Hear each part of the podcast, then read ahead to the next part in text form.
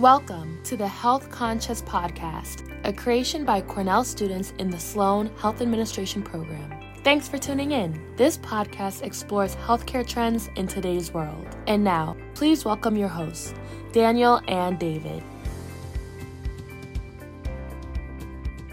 Welcome to the Health Conscious Podcast. Good afternoon, everyone. My name is Daniel Volstein, and I'm a second year MHA student at the Cornell University Sloan program. I completed my bachelor's at Cornell as well, where I studied biology, but presently my interests revolve around incorporating technology to enhance patient health and drive operational improvements in clinical settings. I just completed my summer internship at Mass General Brigham in Boston, but I'm originally from New York City. Hi, everyone. I'm your other co host. My name is David Martinez, and I am a second year MHA student at Cornell University. I completed my undergraduate studies in health services administration at Florida International University. My interests lie in strategy and innovation within the healthcare space to bring out the best in our caregivers across our country. I completed my summer internship at Massachusetts General Hospital's Cancer Center. We're super excited to kick off season five, episode one of the Health Conscious podcast. We already have some incredible guests lined up for the coming weeks, so stay tuned.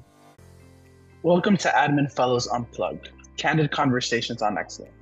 This episode, we wanted to get a wide range of guests from Colleen Griffin, who is currently in her fellowship, Jacob Scroggins, who recently concluded his fellowship, and Kyle Asay, who completed his fellowship in 2020. Welcome, everyone. Please tell us where you're from, where you did your fellowship, and what your current role is. Kyle, we can start with you. Hey, good afternoon, everyone. My name is Kyle Asay. I'm originally from Salt Lake City, Utah. Uh, spent most of my life kind of grow, growing up there. I completed my fellowship in 2020 at Stanford Healthcare. Jacob. Hey, good afternoon, everyone. My name is Jacob Scroggins. I'm originally from Dallas, Texas. I did my undergrad at Texas A&M, uh, graduate studies at Cornell, and then I just completed this past year uh, my one-year fellowship at Cleveland Clinic. And Colleen. Hi, I'm Colleen Griffin. I'm from Boston, Mass, and I did my undergrad at Boston College, grad school at Harvard School of Public Health, and now I'm at Mass General Hospital for my two year fellowship. Thank you. So, to start it off, can you share a little bit about your background and what led you to pursue an administrative fellowship? Sure, I can jump in. Um, so, I worked at the Cancer Center at Mass General after my undergrad and before grad school. Thought I wanted to be a doctor and wanted to get some experience with patients there. Um, loved that, but realized there are so many inefficiencies in the healthcare system. Uh, so really wanted to kind of try to fix some of those and get our patients to have a better kind of flow and patient experience. So that's why I decided to go get back and get my master's, learned about fellowships while I was in my program there, and thought it was an awesome opportunity just to expand my knowledge base in different areas um, and get an opportunity to dig a little deeper before I decide what role I want to jump into next. Yeah, and I um I always had an interest in, in healthcare and sciences. So I, I was a biomedical sciences major in undergrad. Never really felt like I wanted to pursue medicine. I actually did an internship doing human capital, health and benefits consulting. So I worked a lot with um, different payers and, and large uh, group employer health sponsored plans. And um, I always felt like, you know, while I really enjoyed the work, I felt like it was a little removed from uh, the patient. So I, that led me to look into um, MHA programs, and that led me obviously to Cornell. And um, Cleveland Clinic really stood out to me as uh, just a place where there's massive innovation, not only from a clinical standpoint, but also from an administrative standpoint. So that drew me in for the internship, which eventually turned into the fellowship and, and now a full time role. For me, I had a lot of really cool mentors and, and individuals in my life as a teenager who I knew were within health administration. They had gone different routes with undergrad. And for myself, I had studied finance at the University of Utah had a little bit of a business background because the sciences and biology and chemistry and everything just never made sense to me. And following that within undergrad, I had a chance to work for the University of Utah Health System within their digital health team. Uh, really found it exciting to see kind of the the business development, the innovation side of health systems. Uh, I've always spent my time within academic medicine, and so pursued an MHA at VCU. Had a chance to intern there spent a little bit of time at UCLA as a graduate intern, and then that inevitably led me to to Stanford. Was really intrigued by obviously the the geographic presence of Silicon Valley, a lot of innovation, lots of massive tech companies, um, and so the kind of the sky's the limit with what you can do within business development, strategy, different innovative uh, products and services. Um, and that's what inevitably drew me into to broader healthcare and, and where I find myself now. Great. Yeah, that was that was a great introduction on all of you. So we know that the Cleveland Clinic Fellowship is project based, while the MGH one is more rotation based. Jacob and Colleen, can you guys comment a little bit about your experiences, what you liked, what you didn't like? Yeah, I can kick it off with Cleveland Clinic. So you're right, it is a one year, 12 month um, project based fellowship. And I think the major benefit of that is um, all the projects that any fellow is ever going to get assigned it goes through a, a very thorough review process from the leadership team of the fellowship. So you know that whatever project you end up having is going to be um, a valuable one, and your role within it is going to be um, crucial to the success of the project. I think um, obviously bias here after just completing the project-based fellowship, but I think the major benefit that I experienced was typically when you onboard onto a project, it's in its initial phases, you're able to work with this project sponsor and really scope out the the project and the course that it's going to take, and you get to see it through completion. And I don't know that that's always the case in a rotational, so I'll be interested to hear what Colleen has to say. Yeah, that's really interesting. And it's fun to hear about different programs and how they work. Um, ours is a two year rotational program, as you said. So we go through seven rotations in um, finance, patient care services, which is nursing and the therapies, um, operations, human resources. We do a little bit with patient advocacy, the physician's organization, and the president's office. So within those rotations, we do get to work on projects and it's driven not only by the organizational needs, so there might be projects that they want us to help with because they're of great importance, but also you really get to drive um, what your interests are and pursue those within the areas that you're currently rotating through. Um, so it's really nice that you can kind of go after things that you want to work on or explore areas or, or work with leaders that you're um, you've clicked with in the past and it's a really nice way to kind of get a mix of both although i would say the downside which is kind of um, converse to what you were saying jacob is some projects you don't get to see the whole um, way through since you'll rotate on to the next um, next chapter. So it's kind of sad to not see, you know, all your work to completion. Some you absolutely do get to see the whole way through. Others, though, you pass off to the next fellow or to someone else on the team. So definitely pros and cons there. So now that we've been able to hear a little bit more of your fellowships and some of the things that you were able to do within rotations and projects, I wanted to hear a little bit more of some of the most significant and impactful roles or projects that you had during your time as a fellow within these institutions? I'm happy to kick it off. Uh, so here at Cleveland Clinic, I would say my most impactful project that I ended up spending the most amount of time on was actually help helping activate a new hospital. Um, it's about 30 minutes east of Cleveland in um, a town called Mentor. So Mentor Hospital, which just opened up uh, last month, today actually, it was 7-Eleven, um, is the first ever inpatient presence in Lake County um, and it's in the history of it, it being a county. So it was a, you know, the community was obviously really excited about it. Cleveland Clinic was really excited about it. And um, it was one of my first projects that I onboarded during the fellowship. So I was able to, you know, start out working on workflows and, and, you know, you know, very small detailed type projects. And then just last month, I was able to actually be on site when the first patient came through the doors. So I, I don't know that that's, you know, a typical experience that someone, you know, just coming out of grad school is is typically able to get. So I'm really grateful to the Cleveland Clinic and the fellowship for giving me that opportunity. Uh, so maybe one thing I'd emphasize just to any, you know, any individuals who are interested in fellowships is that every single program, whether it's 12 months or 24 months, you have super unique experiences. And most of it's due to just serendipity about what's occurring within the organization. There's not a lot of planning efforts on your behalf. It's just whenever you land within the organization, um, and so for myself, I was I started in uh, summer of 2019. Stanford had been building a, a, hospital for 10 years, and similar to Jacob, had the opportunity to help open up the the new Stanford hospital. It was 2.3 billion dollars in the making. Took 12 years to finish off. Uh, really exciting opportunity, and really cool to see all the community engagement, the leadership engagement, the the clinical overlap, everything else uh, to get that moving. That was within November of my fellowship year. So the the bulk of the fall was kind of built, kind of building up to that point. About two months after that, obviously, all of us are super familiar with COVID nineteen and the the overall pandemic, and so helped establish all of the COVID response efforts for uh, the broader Bay Area, Stanford Healthcare on the adult and children side, and just trying to understand, you know, everything that was ongoing. Um, the first few weeks and months, obviously, were very impactful and very crazy. Every single day was something different. Um, I would say in general, those those were two very large, like I said on the onset, serendipitous events and projects that I participated in that were very operational in nature. Um, maybe one that was more strategic in nature, that was maybe geared toward some of my interests, was at the beginning of the fellowship program. Stanford Healthcare itself wanted to stand up its own venture arm or its own innovation accelerator for our faculty, students, and staff. And so, with the CEO and a handful of other executives, that was probably one of my main projects as a fellow. So, I spent the bulk of my time building what's now known as the Stanford Medicine Catalyst. It was about $10 million in funding, and fund about eight to 10 projects each year.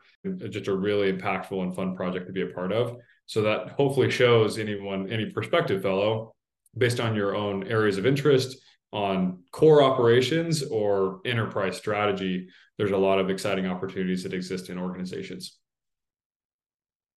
Awesome. Yeah, Jacob and Kyle, that was great. I I'm actually hearing this for the first time uh, with all the listeners, so it's really impressive how much trust and responsibility they're giving over to the fellows. Um, Colleen, we know that you know David and I were at Mass General this summer, and we know that fellows here get a lot of exposure to executives, and they have a really positive reputation across the system because the fellowship has been operating for over 50 years. Can you tell us a little bit more about your experience? Yeah, of course. Yeah, it's a really well known and established fellowship, which is great. We're in our 50th year, as you said. So figuring out how do we want to celebrate that. But um, it's really well known. I rarely have to describe my role to someone I meet at the organization. Everyone is really excited to work with fellows. I often get people reaching out asking if I can help with projects because they know um, the precedent that my predecessors have set um, that I, you know, they want fellows to work on projects and uh, do as you say like really respect us and and get us on really large and important um, initiatives for the system which is great. But it's been amazing so far. Like you said we have great access to our preceptors um, and senior leadership. We depending on the rotation kind of move around but typically sit in the c suite so we regularly you know bump into all the different leaders and they all have very much an open door policy with us which is awesome. Um, the CFO and the COO are our program directors because they themselves were former fellows, so they really value the program and um, push us to be our our best selves and um, you know represent the program well, which is great. Um, but yeah, it's been a great experience thus far. I'm a year in, so still have a year to go. It's flying by. Really feel like I've gotten to work on a variety of projects, and the day to day is every day is different, which is really fun and exciting for me. So um, have really enjoyed it so far, and am looking forward to my next year. Thank you so much for that, Colleen. Kyle and Jacob, were your experiences similar in this effect? And how was the nature of your work and independence in these roles? And also, how accessible was senior leadership to you as a fellow? Yeah, uh, from the Cleveland Clinic side, I would say it's very similar to what Colleen described. I think that you know the there's a long track record and history of, of fellows doing exceptional work here at the clinic. So um, coming on board, we we actually have meet and greets. The, probably the first few weeks of uh, the the fellowship is dedicated to just getting fellows exposed to um, executive not only here at main campus but across uh, the entire enterprise. Um, but again, because of that sort of um, track track record of of great work by fellows, I think that um, you know there's constantly being projects that are fed to uh, the fellow leadership and are then passed down to us as um, other potential opportunities that continue to come up. Um, as far as working independently, I would say, you know, the fellow role evolves over the the 12 month period. I think initially when you when you get onto projects, I think um, it's it, you focus a lot on just honing those sort of core project management skills, and then once you sort of get over the six month hump, I think the the mindset then begins to change to actually um, helping in sort of thought partnership and, and helping the leaders and, and your preceptors make actual decisions that uh, translate into to meaningful operational efficiencies. Yeah, I would echo very similar on the Stanford healthcare front. I mean, as a fellow, um, lots of autonomy on on identifying different projects and things that you're interested in. Sky's the limit within the organization, and so you have the ability to kind of curate a lot of moving projects and a lot of different initiatives that are ongoing uh, just by meeting all of the leaders. I mean, you spend the first eight weeks, twelve weeks meeting one on one with every single executive and, and clinical leader just getting to know them, understanding what projects exist in their areas, also developing and, and understanding what relationships you can have with them. I would also say too, I mean, not to just have everything as you know rose-colored glasses with with everything. I mean, there are leaders inevitably that you mesh very, very well with. And you end up doing a lot of work, a lot of projects, and you spend a lot of time with them individually. And there's other leaders due to maybe complexity in their teams at the time or just by nature of how they you know respond and react to the broader fellowship program some of them don't align entirely with what you're trying to do and that's totally okay but that's also part of the the fellowship experience is learning how to gravitate toward mentors leaders who are maybe similar in nature to you and how you can learn and develop as a fellow and ultimately a healthcare administrator and then others on how you kind of handle working with maybe difficult team members or difficult projects and so forth that kind of round out the entire experience. And so i ha- i personally had phenomenal mentors worked directly with the ceo and many of the executive leaders throughout the 12 months i was a fellow. Uh, still have lasting relationships with everyone within the stanford healthcare footprint um, and, and really appreciate that. Great i wanted to hear more about kind of what aspects of your administrative fellowship in terms of really the skills gained do you find yourself re- reflecting on most frequently in your current role? I can just say currently i mean i'm building a lot of strong skills in finance and things like that but i really think the fellowship is great for building those soft skills kind of like kyle was just saying of learning how to work with different personalities and kind of be- becoming your own person and being able to reach out to people on your own and you know like form those connections and network i think is a really great skill that's not necessarily listed in the things that you take away from the fellowship but i think it's going to have the most value for me going forward of really developing into a professional and learning from leaders good and bad and deciding how i want to lead in the future. So i think that's very beneficial to me at the moment. Yeah i would just echo both both what colleen and kyle said. I think situational awareness is a word that it kind of comes to mind when when trying to navigate sort of potentially you know political circumstances. I think that that exists at any organization. So i think that's one major sort of soft skill in addition to like the harder skills like you know you, you're constantly working in excel spreadsheets making powerpoint doing tableau analysis things like that. I would say um, the the other thing is just and maybe this is specific to cleveland clinic but just not being afraid to pick up the phone like as a project manager which is your role a lot of times in the in the fellowship um, picking up the phone and calling people, you'd be amazed at how much faster you can uh, get traction and, and, continue to move things along. So that's one of the biggest takeaways I had. I'll maybe take just a couple, maybe a slightly different approach, just to like you know mix up the the responses a little bit. I think all of us within our respective organizations where you work, you know, there is a, a different level of like how decisions are made and and how things actually operate and function. And to be honest, without a fellowship, like if you had you know exited a graduate program, you know, MBA, MHA, whatever it is, and let's go say you're an analyst or a project project manager or manager somewhere, it's really difficult to see at the highest levels like how decisions are made. Like what is the relationship between the board and the executive team? What's the relationship between the executive team and the leaders who are directly under that? And and how are decisions made? How are decisions cascaded? And I think what became like invaluable for me is knowing and understanding exactly how that flows everywhere across the organization. And even when or if I leave Stanford, you know, the same type of methodology will will happen with regardless of where I am, I can ask the question meaningful questions like, "Hey, how does the board act? How are decisions made? When are major capital projects uh, you know assigned and when is you know all these like just tactical things about the organization that make things successful um, that's ma- one major thing that I, I learned as a fellow, and it, you can take that kind of wherever you go. I would say maybe the, the only other one I would say would be just from an overall leadership presence perspective. You know, as a, as a recent grad, as a brand new fellow, yeah, you may not have like the gravitas of a you know an, an executive leader at you know these top and premier organizations but you have the ability to sit in every single meeting with them. You can see how they respond, how they react under pressure, how they, what things they focus on, maybe things that they don't focus on. Um, and then ultimately how they broadcast that throughout the organization. I think one of the most fascinating experiences I had was right around the pandemic.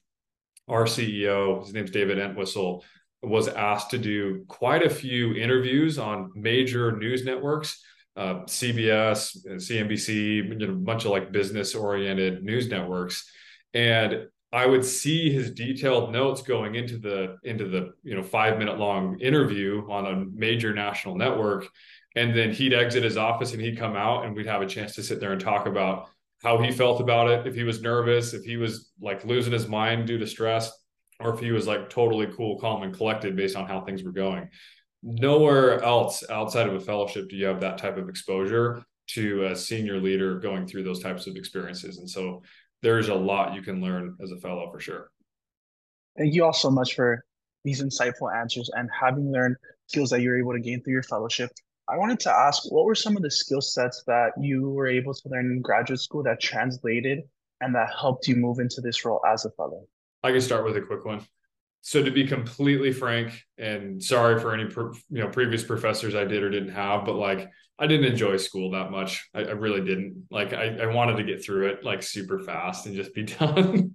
I wanted to go work and like actually like make contributions and and actually like make progress on things rather than just like regurgitating what a textbook said no harm or foul against anyone who wrote a textbook that's just it's just my personality um and so for me to be honest the, the the not the only thing but like the major thing i took out of both undergrad and graduate school from awesome programs. Like i loved vcu it was such an awesome place to be for an mha had a great cohort and professors but it just taught me how to critically think. Um, it taught me how to like really go through the nuanced details of being like, you know what? I may not know every single thing about billing and coding or about healthcare economics or rev cycle or clinical operations. But you know what? I guarantee there is a textbook somewhere, or there are resources, or there are leaders in the organization who I can reach out to very quickly. And I guarantee I can get out of this predicament or solve this problem or move the project forward. And so you learn that a ton as an MHA student because you're backed into a corner on saying, no idea what health economics is. I don't know healthcare finance or accounting or statistics or anything else. But I promise, like digging in just a little bit, you'll figure it out because you'll likely see variations of it again throughout all stages of your career.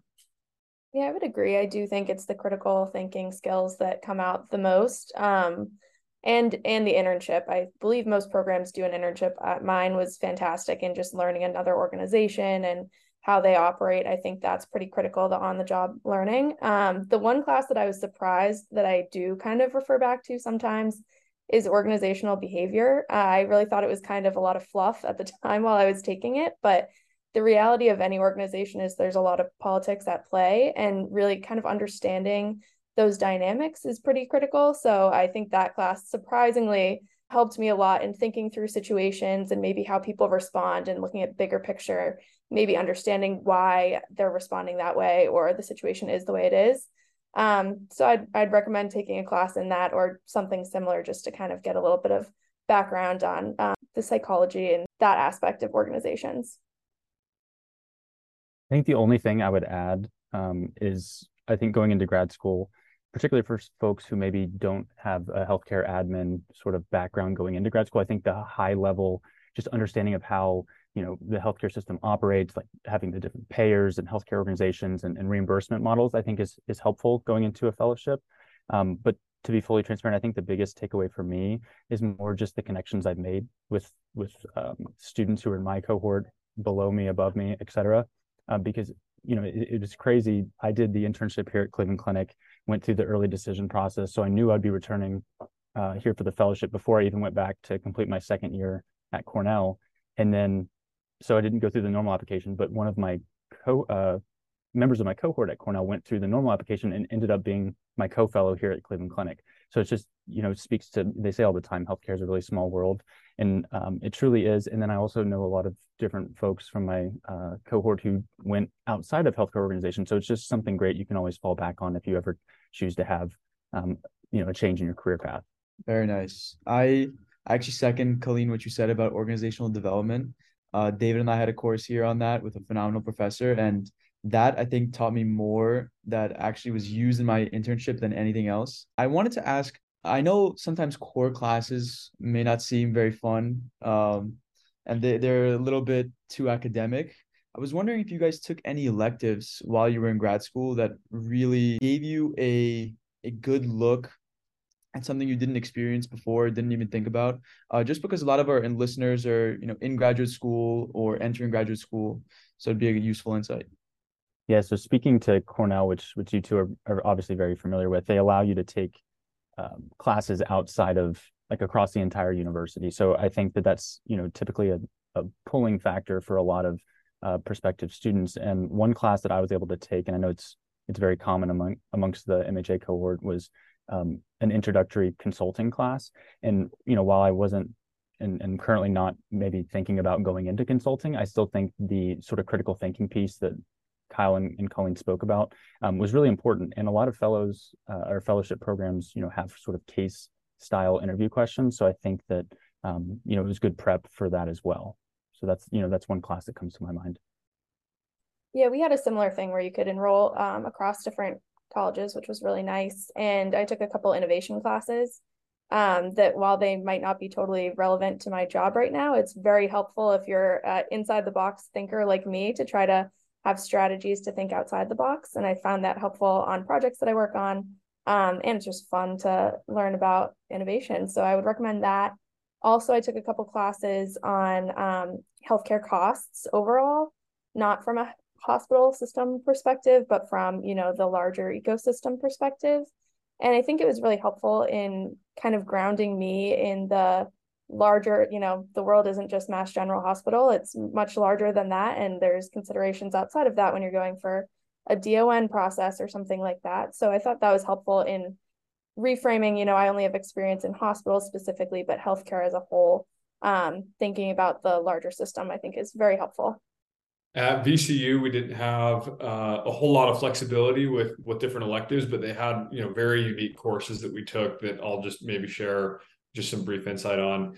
I would say just generally though, for anyone within an MHA program now, um, if you do have the optionality or even you know just attention effort towards specific classes that you have, you know pay particular attention to maybe some of those courses that you may may not be super interested in but you know taking a course within it can actually pay off pretty significantly down the line just by knowing you know the fundamentals of a particular topic.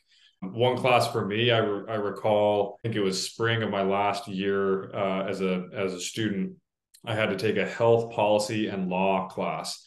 I am never going to go into policy, uh, not a lawyer. And so, you know, never going to dive deeper into any of that beyond what I saw in that class but the what I learned within those handful of months, um, really going into tactical details on like lobbying power and how bills are passed and what policy looks like within healthcare.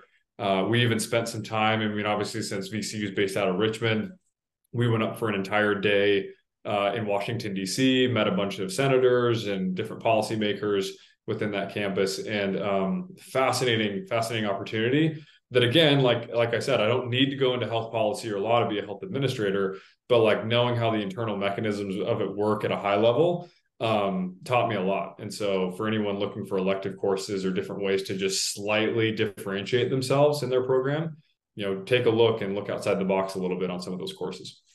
Thank you all so much. Those that was some very insightful answers. I'll uh, make sure to look for some of those courses that'll be a differentiator for my time at cornell I want to switch gears a little bit and ask with so many great healthcare institutions across the country in for-profit and nonprofit areas, what are a couple of the factors you're considering or looking for as a prospective fellow, and how many programs did you guys apply for?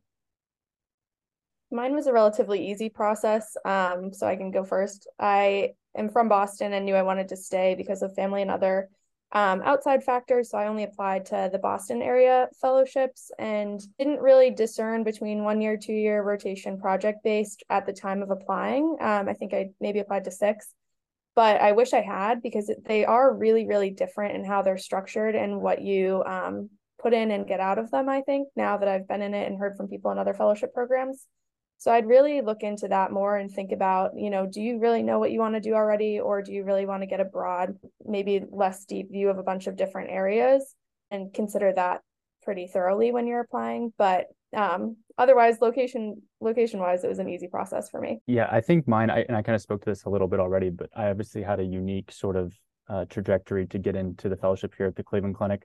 So I, you know, I can speak a little bit about what um, drew me here for the internship. I think you know, I kind of viewed the internship, and I always encourage current students to do the same. I, I really viewed it as a trial period for a new city. So, you know, coming from Dallas and going up to Ithaca, New York, I knew that that was a huge jump to begin with. So I was pretty confident in knowing that I wouldn't end up back in Dallas immediately. So um, you know, I took a chance on Cleveland, really fell in love with um, the city and, and all that it has to offer, um, and fell in love with the culture here at the clinic. And, and you know, I, it made me, by the end of my internship, I was 100% confident that I wanted to, to do the fellowship here and, and didn't really even have the opportunity to think about one year, two year project based rotational. I kind of just knew I wanted to be at the Cleveland Clinic.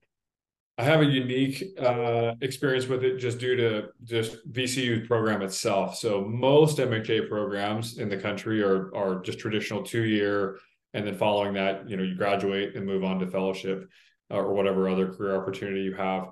With VCU, it's technically three years. So you have two years of didactic work, and then technically you don't actually graduate until you've completed a fellowship or a residency through VCU. And so that alters a little bit of your strategy to some capacity because you do have uh, a built-in network with VCU and their alumni base and a lot of great locations that you could go serve as a whether it's an executive residency or a, or a national fellowship.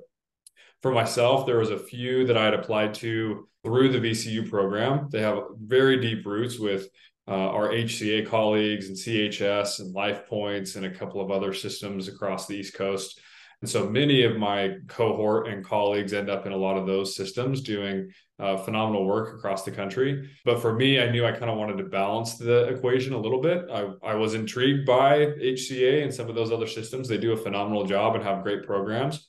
But I also knew I wanted to be applying for some of the national fellowships that we all know are very competitive and, and it's a little bit of a tricky application cycle.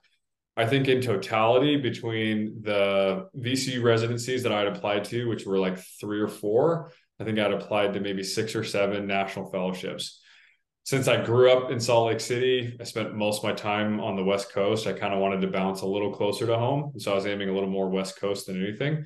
Um, inevitably, through all of the interview process and all of the different selection criteria, it kind of boiled down between a couple of great locations with HCA and Stanford Healthcare.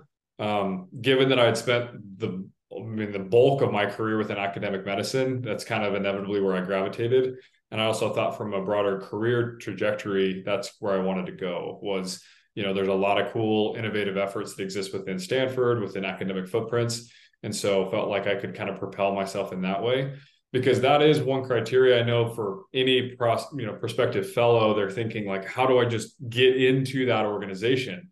but you also have to remember in most instances you're probably going to stay there for a handful of years post fellowship and so thinking through a little bit of that career path as well on thinking about you know what does it look like post fellowship and so on i'm sure we'll talk about there here in a few minutes but um, that's kind of the the broader mindset of my selection and, and how many i'd apply to great yeah i i think this actually really applies to david and i right now as we you know enter the recruitment cycle and try to figure out which field we want to direct ourselves to, where we want to apply, etc. So thank you for that. I wanted to hear more about what mentorship looks like in your programs and you know how you would describe your growth with your mentor. Like do you still keep in touch? So at MGH, we don't have um, an assigned mentor necessarily, but your preceptors and other leaders that you interact with um, become your mentors kind of naturally, I would say we're a teaching hospital and everyone really has that uh, teaching mentality that they want to help grow the next generation. So people are often eager to kind of give you advice and help you along your way. Um, so we have, you know, you have a preceptor in each rotation that you go through. So that's seven different people that you might click with, as well as our two program directors. Um, but on top of that, we also have a lot of fellows, kind of as Kyle was saying, stay in the organization after they finish their fellowship. And they're another great resource of um, people that you can talk to and learn from and give advice and you know help you along your way which is excellent but i would say it really is that kind of natural um, mentorship piece of who do you click with and and um, where do you make those connections? And and it happens very organically. I would say it everyone that i've uh, worked with at mgh has found people in the system that that's helped them on their on their way for sure.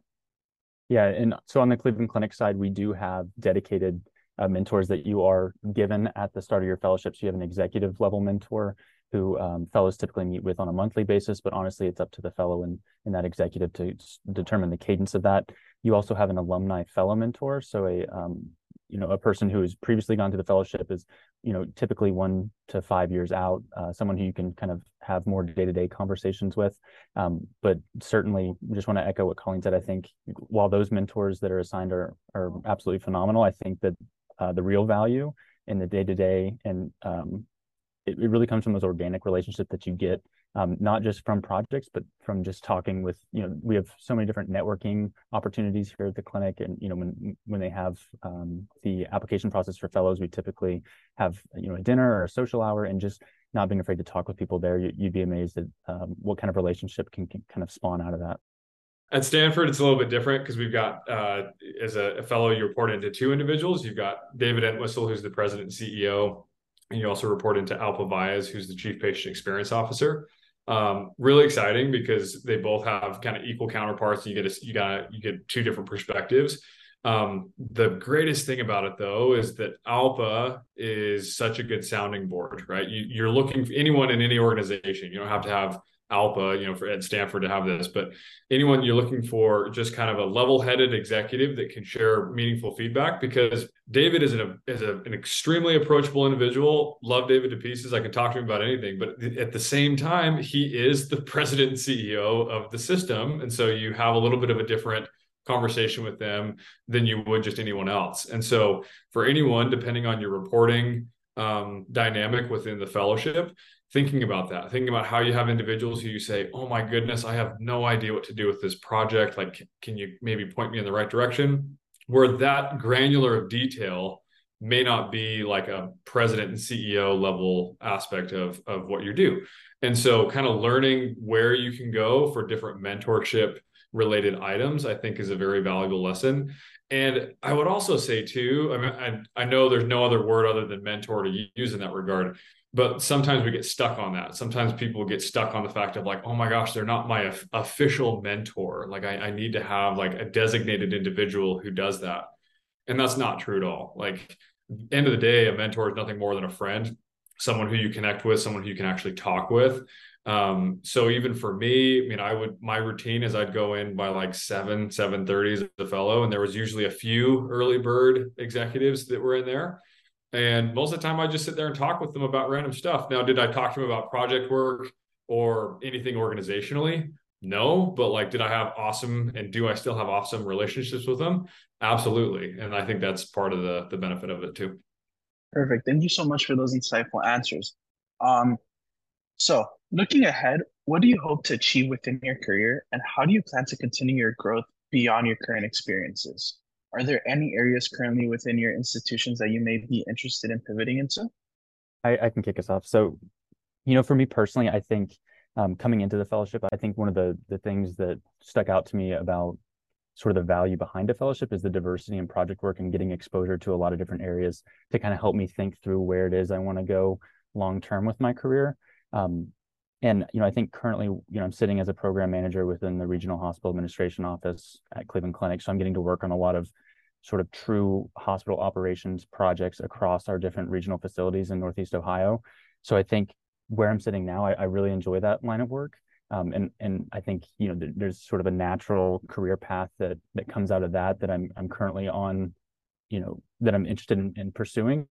With that said, I think that you know I really take it day by day and, and month by month and and kind of just see um, the different kind of exposure opportunities that that come up not only here at the clinic but also externally. So I know that's a bit of a non-answer, but I, I think I'm kind of early on in, in, my career here, so I'm still trying to feel it out. But if I had to make an answer now, I would say that I really enjoy the the true hospital operation space, looking at things like you know throughput, left before treatment complete, um, et cetera. I would agree. I'm in my operations rotation right now and loving it. So hoping to stay in clinical operations for a while. I think I've decidedly rolled out strategy is great and obviously will still play a part, but I don't want to be making long term plans. I'm really just kind of itching to make change that I can see tomorrow. Um, so hopefully we'll stay in that realm uh, once I finish the fellowship. But from there, I'm just trying to keep my mind open and say yes to as many things as I can and see where that takes me.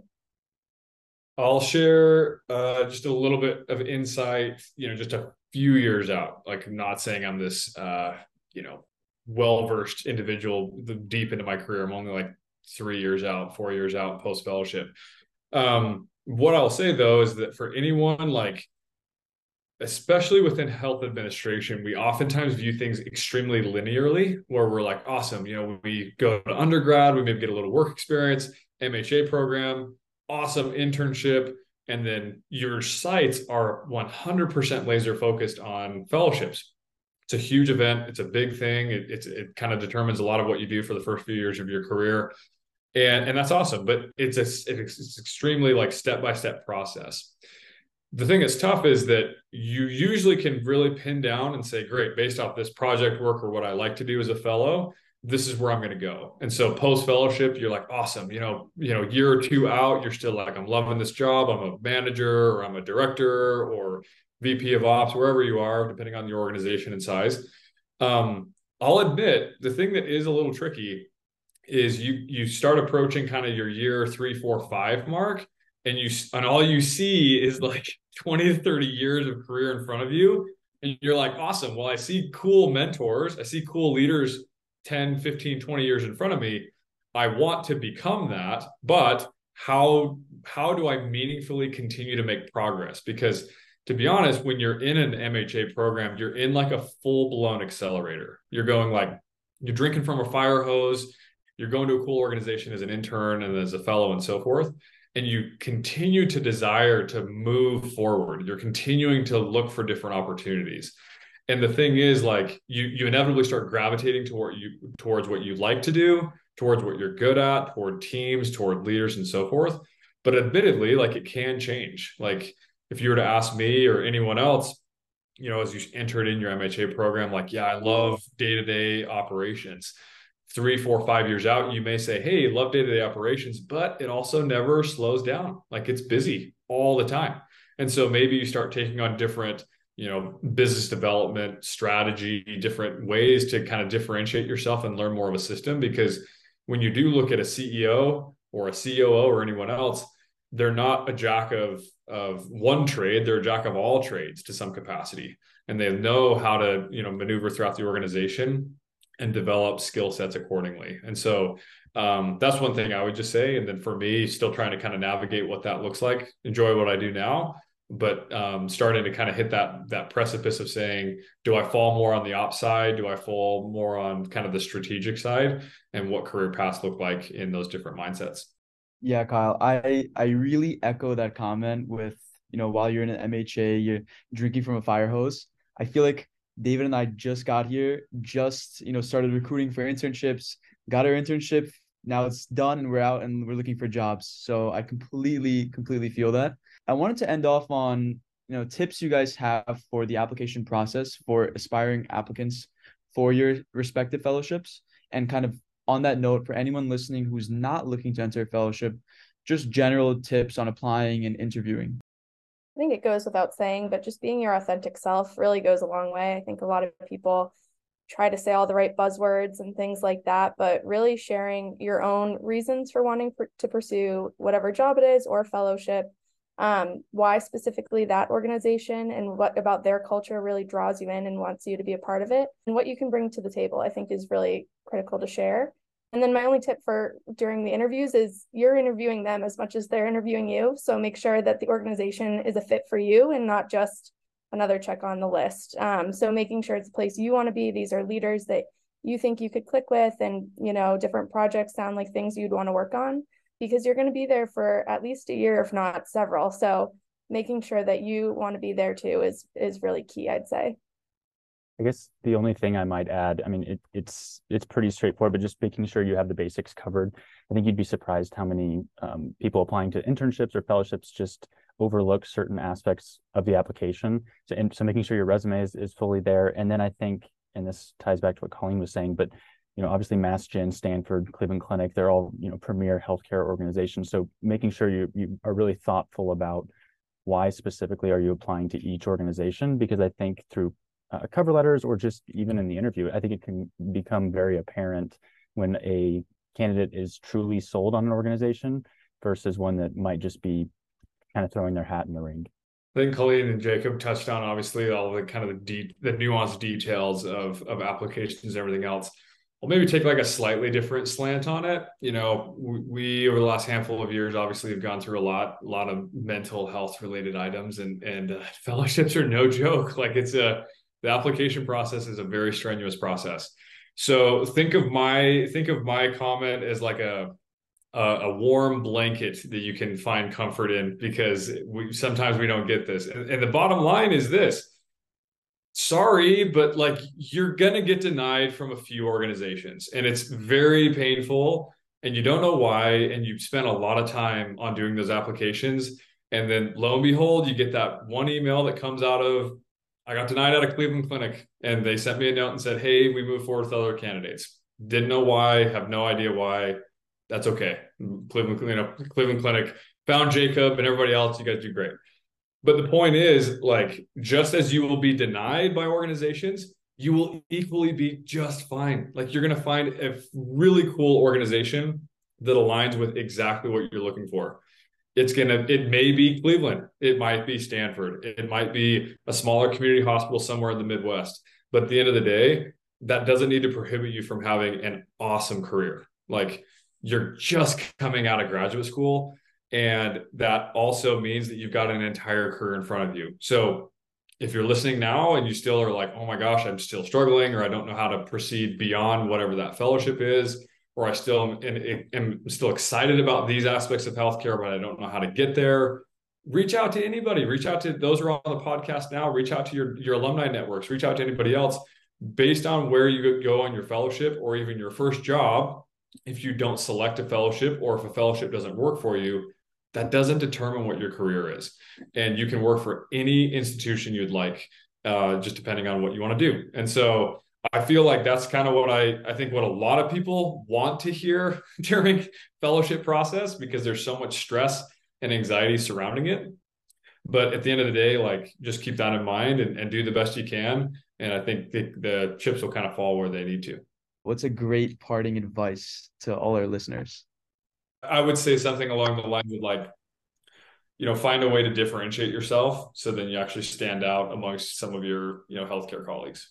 Yeah, and I can share something that they say at you know the Cleveland Clinic Fellowship is uh, stay hungry and humble. And I think that that the humble piece ties back to to what Kyle was talking about. How you know across the organization there'll be people who champion the fellowship, and there'll be others that um, not necessarily don't champion it, but just aren't as familiar with it or aren't as close to it. So just um, you know maintaining sort of the eagerness to always say yes to work, doing high quality work, and then and keeping uh, humility throughout. Well, I want to thank you, Colleen, Kyle, and Jacob, for the time you took to give valuable advice and insight to Daniel, all our listeners, and myself.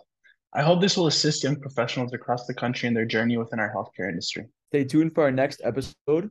I don't want to share too many details, but I will say it is a CMO of a huge healthcare organization. You're just going to have to wait and see. Thank you for listening to the Health Conscious Podcast. Stay tuned in for our next episode by subscribing on Spotify, Apple Music, or anywhere else podcasts are streamed. And follow us on Instagram and LinkedIn at the Health Conscious Podcast for updates and exclusive behind the scenes. See you next time.